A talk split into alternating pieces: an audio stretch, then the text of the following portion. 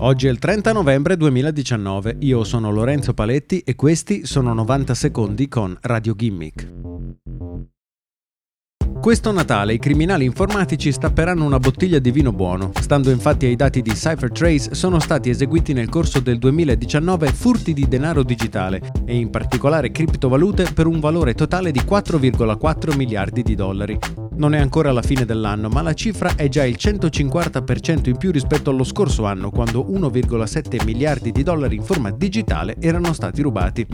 I truffatori specializzati in criptovalute si starebbero adattando per riuscire a mettere a segno colpi sempre più importanti.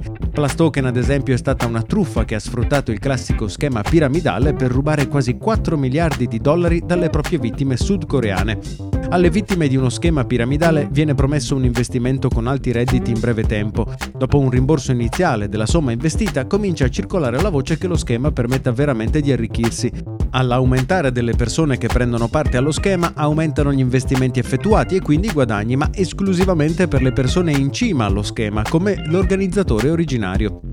Un caso diverso è invece quello venuto a Quadriga CX, azienda canadese specializzata in scambio di criptovalute che ha chiuso dopo la morte del suo amministratore delegato, portando con sé le chiavi per aprire il portafoglio virtuale dedicato ai clienti contenente 192 milioni di dollari.